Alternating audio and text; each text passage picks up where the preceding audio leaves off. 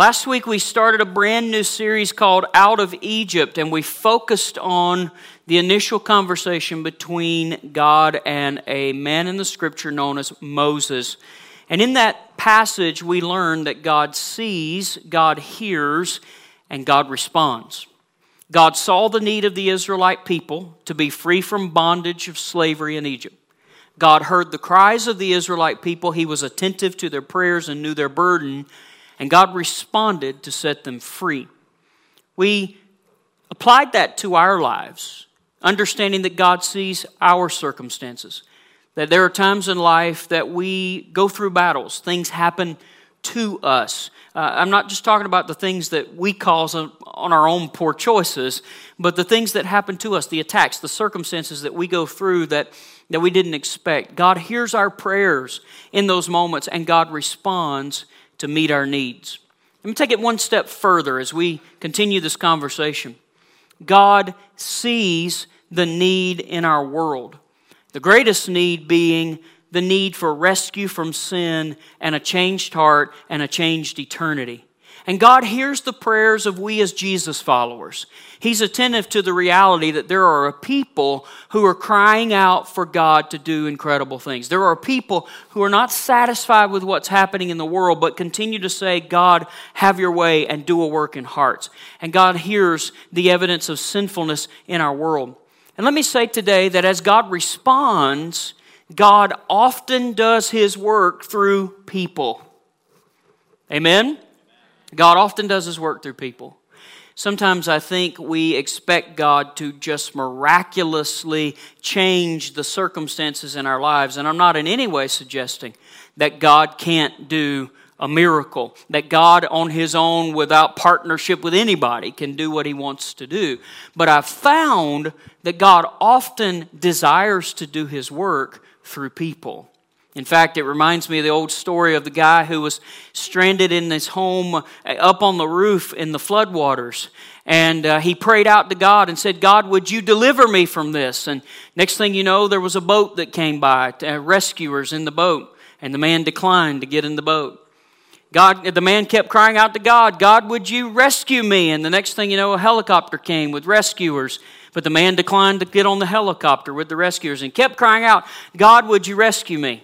Evidently, it didn't end so well, and the man goes to heaven and says, God, I cried out for you to rescue me. Why didn't you rescue me? And God says, Well, I sent a boat to rescue you, and you turned it down. And I sent a helicopter to rescue you, and you turned it down. God often does his work and opens the doors for change through people. Now, God has already responded in one way in our world by sending Jesus to die on the cross and provide a way of salvation. And coming up in this series, we're going to talk about how much of this narrative in Scripture actually pointed to Jesus and Jesus being the deliverer for mankind. But we also know that right now in our world, God is responding to the need and the prayers of Jesus followers by sending representatives into this world to help people experience freedom. In Exodus chapter 3, God appeared to Moses in a burning bush. The ultimate purpose of this interaction was God wanted to share that He had heard the cries of the Israelite people and intended to deliver them. And God wanted Moses to know that He had chosen him to be the deliverer to lead them out. Exodus 3, verse 7. Then the Lord told him, I have certainly seen the oppression of my people in Egypt. I have heard their cries of distress because of harsh slave drivers. Yes, I am aware of their suffering, so I have come down to rescue them from the power of the Egyptians and to lead them out of Egypt into their own fertile and spacious land. It is a land flowing with milk and honey, the land where the Canaanites and the Hittites and the Amorites and the Perizzites and the Hivites and the Jebusites, and if you grew up in a legalistic culture, the Denamites, now live. Look, the cry of the people of Israel has reached me, and I have seen how harshly the Egyptians abuse them. Listen, now go, for Moses, I am sending you to Pharaoh. You must lead my people Israel out of Egypt. Now, like so many Jesus followers would do today, Moses questioned God. Moses didn't see himself as a leader or a deliverer. As Jesus followers, and talking with a friend of mine just within the last couple of weeks, he made a profound statement. As Jesus followers, we often live well below our potential. I want you to chew on that this week. As Jesus followers, we live below our potential, well below the desires and empowerment and even the service that Jesus desires in our lives. We don't always see ourselves the right way. Now, granted, there's humility. We'll talk about that in a moment. The recognition that who are we to be worthy of the grace and the mercy of God. But we can go to a point where it's to an extreme where we say we feel unworthy. I don't know about you, but have you ever had those days where you realize you're still human and you feel really unworthy? And the more you worship like today and you're calling out of the holiness of God and worshiping the Lord, you're recognizing, I am not holy. I'm not who I could be. I'm growing in the Lord. But then it goes a step further. If we don't view the Lord the right way or even ourselves the right way, when, we, when God wants to use us, we can begin to say, He wants to use me? Isn't there someone else? Couldn't you choose someone else out of all the people you could call? Couldn't you use someone else? But God wants us to be empowered representatives of Jesus. Rather than seeing ourselves as inadequate, unqualified, and unable to serve in the way Jesus expressed with his words. He wants us to see that he can use us. So, today, if you're here and you've ever had God ask you to do something, maybe it was a moment where the Lord said, You see that stranger across the way? I want you to talk to him or her. Maybe it's bigger than that, and it's about a pivotal moment in your life where God is bringing about a shifting of what you thought life would be like, a shifting of what you even thought you would do in your career, and God is asking you to do something. It's a big deal. Or maybe it's what applies to all of us that God has asked us to be a part of helping other people follow Jesus. If you've ever had God ask you to do something, or maybe He's asking you to do something now, this is for you. For you see, God is the answer for our insecurities, our inadequacies, our doubts, and our excuses. God is the answer for our insecurities, our inadequacies, our doubts, and our excuses. And as we look through this narrative together, we're going to see that God's presence is with us, God's power is within us, and it work through and around us. That God promises to equip us no matter how inadequate we may feel in ourselves, and that God qualifies us no matter what our past may have been. So let's take a few moments and lean in to the conversation between God and Moses. We're going to be in Exodus 3 and Exodus 4 for much of the conversation today. Number one, if you're taking notes, God promises to be with us. God promises to be with us. Exodus 3, beginning in verse 10. Now go, for I am sending you to Pharaoh. You must lead my people Israel out of Egypt. But Moses protested to God, Who am I? To appear before Pharaoh. Who am I to lead the people of Israel out of Egypt? God answered, I will be with you. And this is your sign that I am the one who has sent you. When you have brought the people out of Egypt, you will worship God at this very mountain. Who am I, Lord?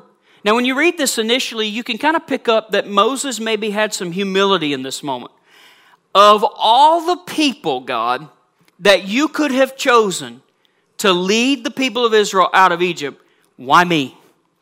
Who am I, Lord? I don't have any special qualifications. I mean, can you hear yourself thinking this way? I don't have any special qualifications. I'm not good at these things. I, there are a lot of people who could do what you're asking me to do much better than I am. You can see the evidence of humility, and humility is important in our lives.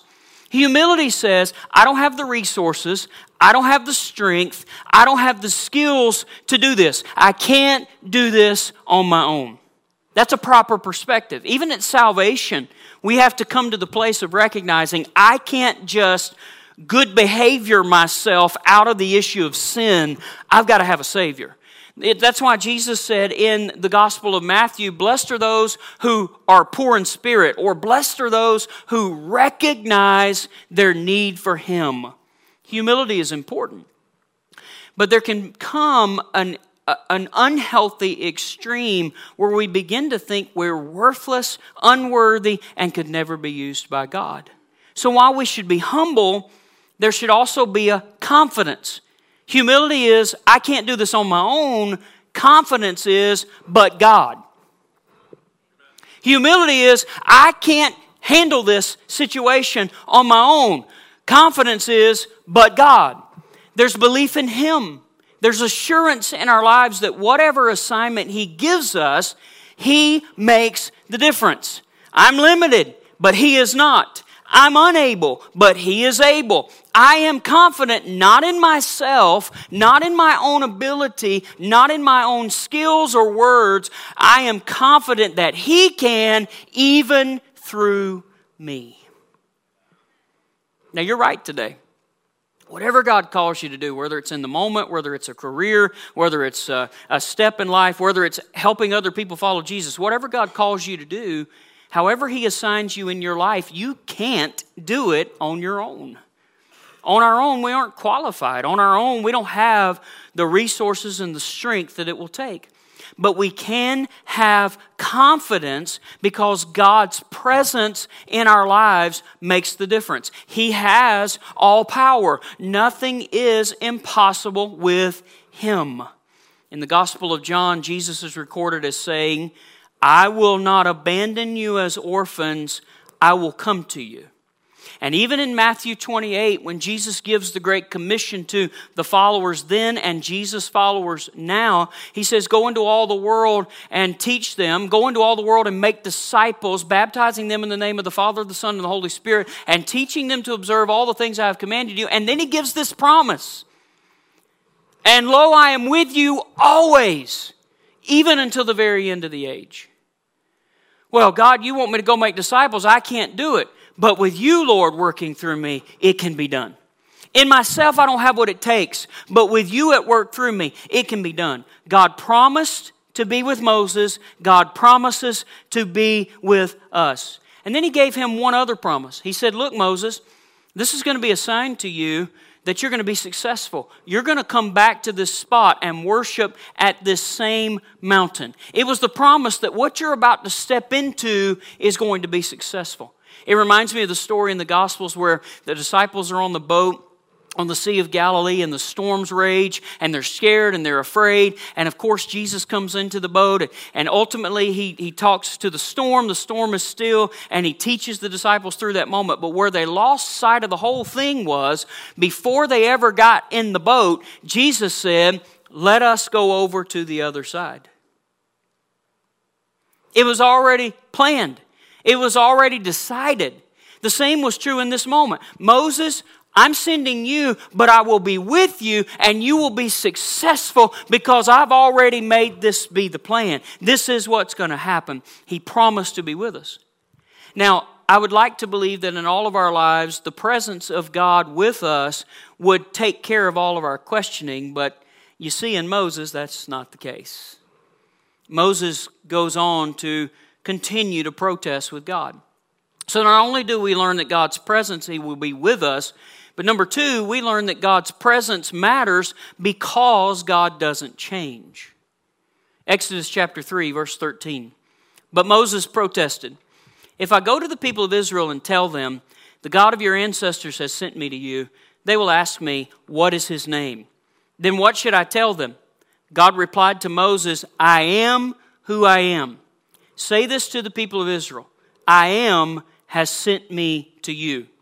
God also said to Moses, Say to the people of Israel, Yahweh, the God of your ancestors, the God of Abraham, the God of Isaac, the God of Jacob, has sent me to you. This is my eternal name. God has a name, my name to remember for all generations. Now, Moses had a point. The Israelites were living in Egypt and in that culture, there was a belief in polytheism. They didn't just worship one true God, they worshiped multiple gods. Whether they were real, whether they were statues, whether they were demonic powers, whatever the case, they were engaged in God worship, but not the God, multiple so called gods. So Moses said, What should I tell them? The Israelite people knew the culture of the Egyptians, and he also knew, they also may have even been tempted to engage in some of these polytheistic ways of life. So Moses said, What name am I to give them? And God gives his name. Notice what he says I am who I am. Another way to say it is, I am the one who is and will be. This name is known even in Genesis and even to the Israelite people's ancestors. And the meaning is so complex yet so beautiful. The meaning of this is self existence, self sufficiency, eternal, sovereign, not controlled by anything or anyone else, unchangeable, and active. Ultimately, God wanted the Israelite people to know I am the God of your ancestors, and I was before them. Then I was with them. I will still be with you. And when tomorrow comes and the page turns and life is still going on, I'll still be the same God tomorrow that I've always been in the past. God hadn't changed. The same God who promised to work, the same God who had been with the Israelite ancestors, was the same God who would be with Moses and the people. Moses could be confident in God's presence. The Israelite people could be confident in God's presence and activity. God said, Let them know I'm in control, I'm active, and I will be working on their behalf. We need to be confident in our lives. God is with us, and God is everything that we need. He will lead us, and by His power, He will make His ways known. I want to encourage you today. The Bible says in Hebrews 13 8 that God is the same yesterday, today, and forever. So if He says something, we know from track record, He will do it. If He promises to be powerful, He will be powerful. He will be with us. His power is unchanging, His character is unchanging. So when we look in His Word and when we look back through our lives, we can know He's the same yesterday, today, and forever. He will be with us. He will be powerful. He will be faithful. Now, in the remainder of Exodus 3, God told Moses what to tell the Israelite leaders. God told Moses what would happen with Pharaoh of Egypt. So, by the end of Exodus chapter 3, Moses is well equipped by God to do what was needed. He knew God would be with him. He knew that God was the same as he'd always been, so he'll be powerful through it all. He knew God would lead them. He knew what was going to happen in some ways. Moses was well equipped. But like humans, Moses wasn't done in his debate with God. Number three, we find in the narrative that God will, God will prove his power in our lives. Exodus chapter 4, verse 1. Here's Moses' next complaint. Moses protested again. What if they won't believe me or listen to me? What if they say, The Lord never really appeared to you? You didn't have an encounter with God. You just had bad food the night before. You didn't have a real encounter with God. You just thought you saw something out in the desert. How much sand is really in your eyes, Moses? What are, what's really going on out there in the crazy? Are you getting crazy out there with all the flocks you're trying to take care of? You didn't really see this happen. God, what do I do when they question me and they say it's not really you? I'm not convincing, Lord. What if they don't believe me? Moses was prepared for people to doubt him. So God goes on to prove his miraculous power to Moses. He tells him, You see that staff in your hand? Throw it down. And the staff became a snake.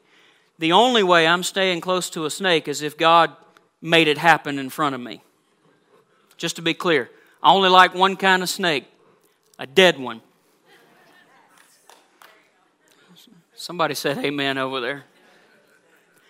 He tells him to reach down and grab the snake, it becomes a staff again. He tells him to stick his hand inside the coat. He pulls his hand out, it's sick with leprosy or skin disease. He puts it back in, he comes out clean. God was proving his power to him. So, on the belief of those two miracles and signs, God told Moses Moses was going to be able to walk in and see God's miraculous power on display for other people. And then he said, if they don't believe that, you're even going to be able to take a cup of water from the Nile River, pour it out on the ground, and it's going to turn into blood. God's saying, I'm going to show them. My power is going to be on display. And if we believe God's presence is with us, and we believe God is the same God who He's always been, then we can trust that when we are being obedient to the plan of God in our lives, when we are going forth to do whatever God has called us to do, we can trust that God's power will be on display. And I got to tell you, in this world we're living in today, we need the power of God to be on display. The people that you're interacting with, the people that you talk to, they need more than a religion. They need more than empty words. They need people who will give them truth and that truth being confirmed by the power of God so that they know this isn't some fake, this isn't some counterfeit, this isn't just another religion. This is Almighty God who is working in power. How do we know that we can trust Him to do powerful things? Well, look back in His Word. Throughout history, God has been doing powerful things. Look back in your own life. How many of you can testify with me today? God has done incredible, powerful, even miraculous things in our lives.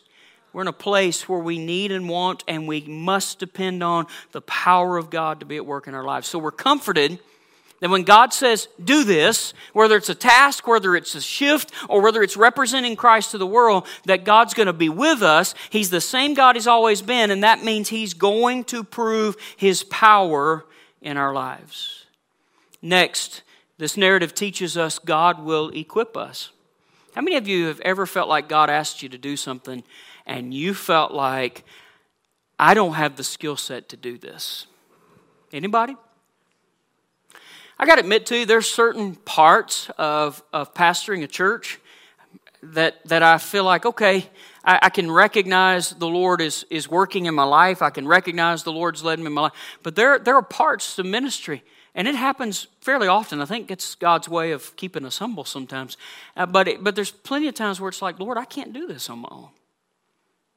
I can't I can't walk into people groups who come from all over the world and, and tell them about you and expect that somehow in my own power I'm going to convince them to turn away from everything they've ever known in their lives. God, it's got to be you. It's got to be your power. It's got to be your work. Exodus 4:10 Moses pleaded with the Lord. Notice he is not letting up. Moses pleaded with the Lord, "Oh Lord, I'm not very good with words. I never have been." And I'm not now, even though you have spoken to me. I get tongue tied and my words get tangled. You want me to go talk to this stranger? I can't even talk well to the people in my own house. You want me to go talk to, to who? You want me to represent? What if they ask me? All the different things that we could come up with. Now, it seems, and there's a little debate in this, but it seems like most likely that Moses had some kind of speech struggle and God goes on to eventually accommodate him in this conversation with his own brother named Aaron. But I want you to first notice God's answer to Moses. Exodus 4, verse 11. The Lord asked Moses, Who makes a person's mouth? Now, I don't know how you guys read the scripture, but I think God's a little sarcastic sometimes. Hey, Moses, this, this question you've got about you can't say the right thing, you don't have a way with words, who do you think made your mouth? Who do you think decides whether people speak or do not speak, hear or do not hear, see or do not see? Is it not I, the Lord? I love it that God asks the questions he already knows the answers to. Is it not I, the Lord? Now go. Listen to this. I will be with you as you speak, and I will instruct you in what to say.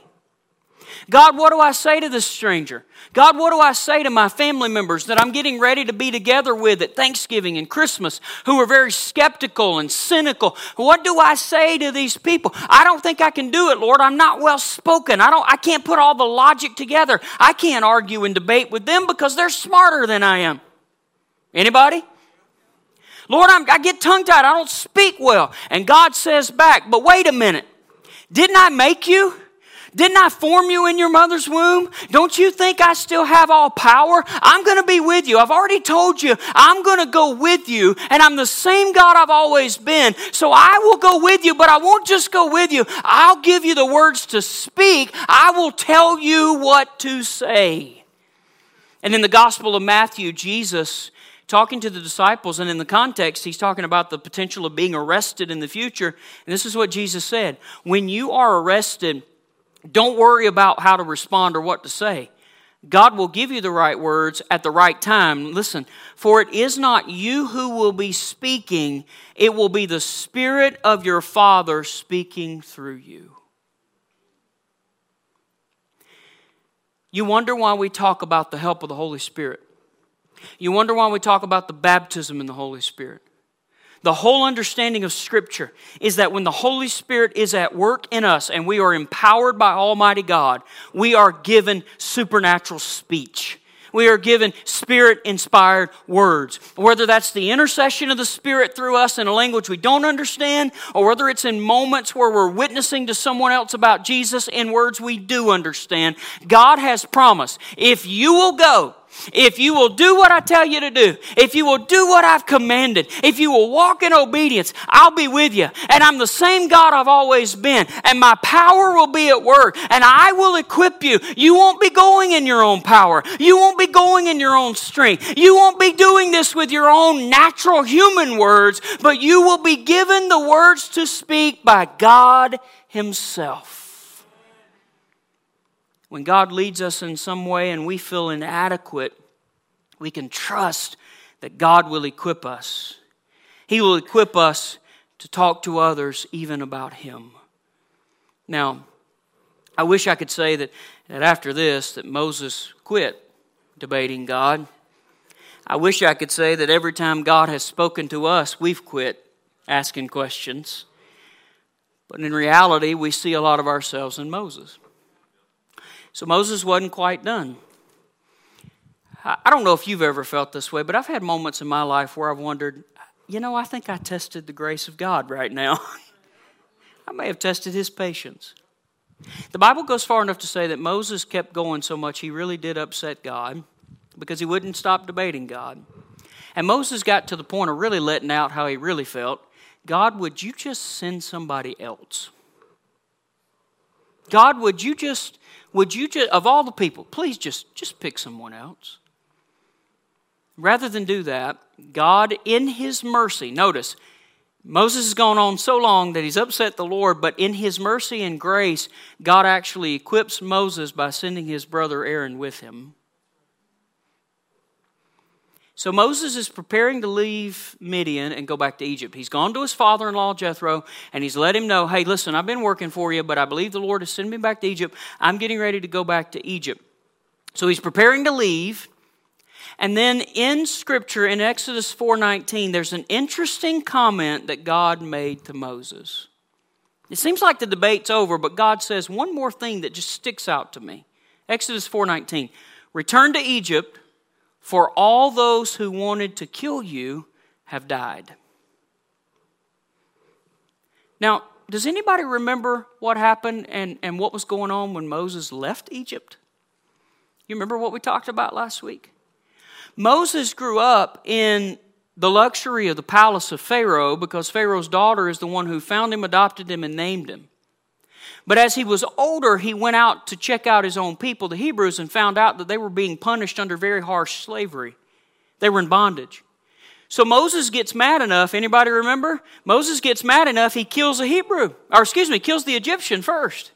Then the next day he goes out and he sees two of his own people, two Hebrews, and they're fighting each other. Moses is like, whoa, whoa, whoa, whoa, whoa. You guys got it bad enough. Don't fight each other. And one of them says, well, wait a minute. Who made you judge? You going to kill one of us like you killed the Egyptian yesterday?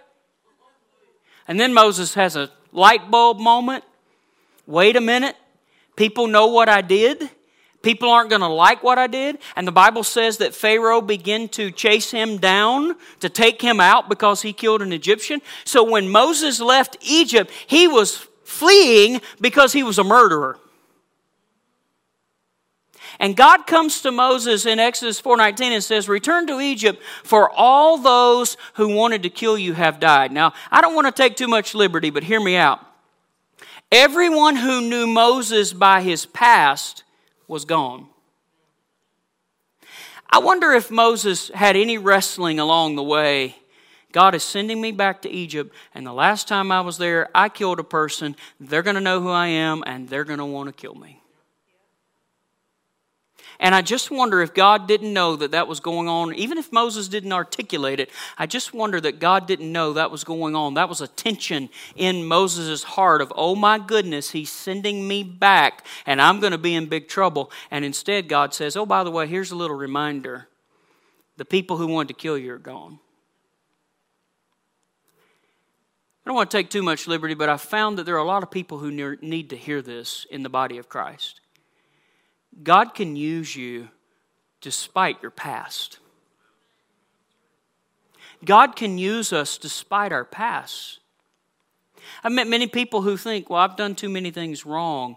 My past is full of issues. How in the world could I ever testify to someone else? But that's the beauty of it. You're testifying of His story. The history of your life is really His story. And it's what He's done to bring you from darkness into light. And the people that you're concerned about, well, they're going to know who I used to be. They're going to be the ones who begin to recognize in your life it had to be something more than just this guy pulling up his bootstraps and trying to make behavioral changes. There's clearly been a work in this life, and it's going to attract them to what's going on. Here's what I want you to know a couple of things. If you've believed in Jesus, Jesus and confessed Him as the Lord of your life, you need to let yourself off the hook. You've been forgiven by God. There are a lot of people, even in the body of Christ, who are still living in the bondage of what they used to do. They're still living in the bondage of who they used to be. And the enemy loves to add to that conversation to make you feel the guilt and the condemnation or to make you consider that you'll never be worthy enough, you'll never be good enough to be anything. But that's the beauty of the gospel is God takes us and instead of giving us what he deserves, what, what, what we deserve, he gives us way better than what we deserve and he brings us out of darkness into light, changes our life, changes our status, and then wants to use us to help other people know Jesus. He can use us despite whatever life has been like before. Whatever mistakes you think there were, whatever sins there may have been, whatever things that have happened in your life that you feel like disqualify you from ever being used by God. God can use us in the midst of all of it. There's two things I want to reiterate, and we're closing. First of all, as God gives you His plan, follow Him. He will be all that you need. What's he asking you to do? Is it, is it the moment of talking to someone, stranger, family member in the upcoming holiday season? Is it, is it a shift in life where God is leading you to walk through a different door? It's not a door you even thought was in the same house, and God's leading you a different direction. Is it something that, that you weren't expecting? Whatever the case, what is God asking you to do? The simple response should be, Yes, Lord. Yes, Lord, I'll do it, not because I have confidence in myself, but because I have confidence in you and your ability to work in me. I have confidence, Lord, that you'll be with me. I have confidence, Lord, that you are the same God you've always been. You will be powerful in and through my life. You will give me the words to speak. You will equip me in the ways that I can't do it on my own. God, you are giving me a direction. I will follow you, and I'm trusting you will be all that I need. Secondly, and this is for every one of us, no matter what spot you're in in life, this is true for all of us. God wants to use us to see other people delivered. The truth is, there are a lot of people today living in bondage in the proverbial Egypt. They're in slavery to sin, they're in bondage to sin, and they need to be free. And you, Christ follower, don't have to wait for God to call you to represent Him to this world. He's already done that. I've been around people before, you know, when the Lord tells me what I'm supposed to do, I'll do it. And there's room for that. I'm not suggesting that. But when it comes to are we supposed to represent Christ so that other people can be set free, the answer is already yes. He's already spoken. People are in bondage to sin. They need truth. They need freedom. And we are the ones to represent Jesus. So today, at least in this area, every one of us can respond and say, Lord, you're calling me to be a witness to my world. I'm trusting you'll go with me. I'm trusting you're the same God you've always been. I'm trusting you will give me the words to speak and equip me, and you will show your power, and people will be set free, not because of me, but because of you working through me. Our yes needs to be with God. I want to ask you if you're in the auditorium today, would you stand with me? And if you're online, would you take a moment to respond as well? I want to ask you to bow your heads and close your eyes. If you've been here long enough, you know that's just to keep you from, from being distracted in this moment. I really want you to be able to say, Holy Spirit, what are you saying to me? What am I needing to take away from this, Lord? Some of you may already know. Some of you may recognize already in your life that God's calling you to do something. It could be small, it could seem bigger, whatever the case, that God's calling you to do something. And, and maybe you're here today and you're struggling. Maybe you're wrestling. Maybe you're reluctant. Maybe you're willing, but you're feeling inadequate, like you don't have the skills, the strength, the resources. That's a humble place to be, is a right place to be. But at the same time, you can have confidence in the Lord that He will equip and He will lead and He will prove Himself faithful. So today, whatever God is asking you to do, whether it's a, a moment of talking to a specific person, whether it's a, a shift in life that God's leading you to, whether it is, is even helping other people follow Jesus, whatever the case, the response for us today should be to trust Him. Lord, I trust who you are. Lord, I trust that you're the same God you've always been. Lord, I trust that you have all power and you will equip me and you will give me the words to speak and you will help me walk in obedience to what you're asking me to do. And then today you're saying, My yes is with you, Lord. You may still have questions. You may not figure, feel like you've got it all figured out. You may just feel like God's prompting you in some way. You're, you're saying today, Lord, even if I don't understand it all, or even if I have question marks, Lord, I'm, I'm saying yes to you. Because, Lord, I trust whatever you have for my life and whatever you want to do through me that benefits others for the kingdom, that's what I want to see happen. That's what I need. So, Lord, I'm trusting you. I won't go alone. It won't be in my own power. Lord, I'm trusting you. And then today, as you say, Lord, my yes is with you, you're also saying and asking from the humble place of, Lord, would you equip me to follow your plan? As God gives you the plan, follow Him. Let your yes be with God. And trust Him and ask Him to be all that you need so that He can use you in whatever He has. Father, I thank you today for people who are in this room and online. And they're, they're listening to your word because they're wanting to hear from you. They're gathered today because they want to hear from you. And Lord, there may be some people who have heard this today and maybe maybe they're in this spot, whether it's a single moment, whether it's a life shift, or whether it's being involved in representing you, Jesus, to the world around us. There can be some reluctancy or hesitancy sometimes. There can be some question marks. Lord, I pray for those who are wrestling with saying yes, that today there would be a willingness that more than anything, we would have our yes with you, being willing to follow you. Whatever plan you have, whatever direction you have, whatever the details are, even if we don't see all of the details up front, Lord, that we would be willing to, to sign that blank contract. We'd be willing to put the signature on it, no matter what the parameters are, to say, Yes, God, we'll follow you, period.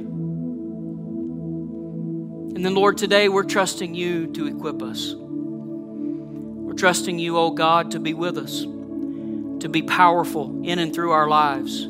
We're trusting you today, oh God, to equip us, to give us the words to speak. We're, we're just trusting that you will work through us. Because we recognize we can't do it on our own, we don't have what it takes. But Lord, if you will work through us, there can be great things to happen. I pray, oh God, anyone who's feeling reluctant or hesitant, anyone who may have doubts, insecurities, or excuses, that Lord, today we would align our yes with you and we would trust you more to fulfill and equip everything you've promised through us. I want to pray a prayer blessing over you and there are going to be some people who will pray with you. Maybe it's that you're struggling to say yes to God. Maybe it's you're struggling with feelings of unworthiness and inadequacy. Maybe today it's another need that's really burdensome to your life, and you know, I need some breakthrough in this area. Whatever it is, these people will pray with you, agree with you, and even be used of the Spirit of God to encourage you. Let's let God speak. Let's let God work. Let's let God lead us. Let's align our yes with God and trust Him to equip us to do what He wants to do. Now, Father, would you bless and keep this people?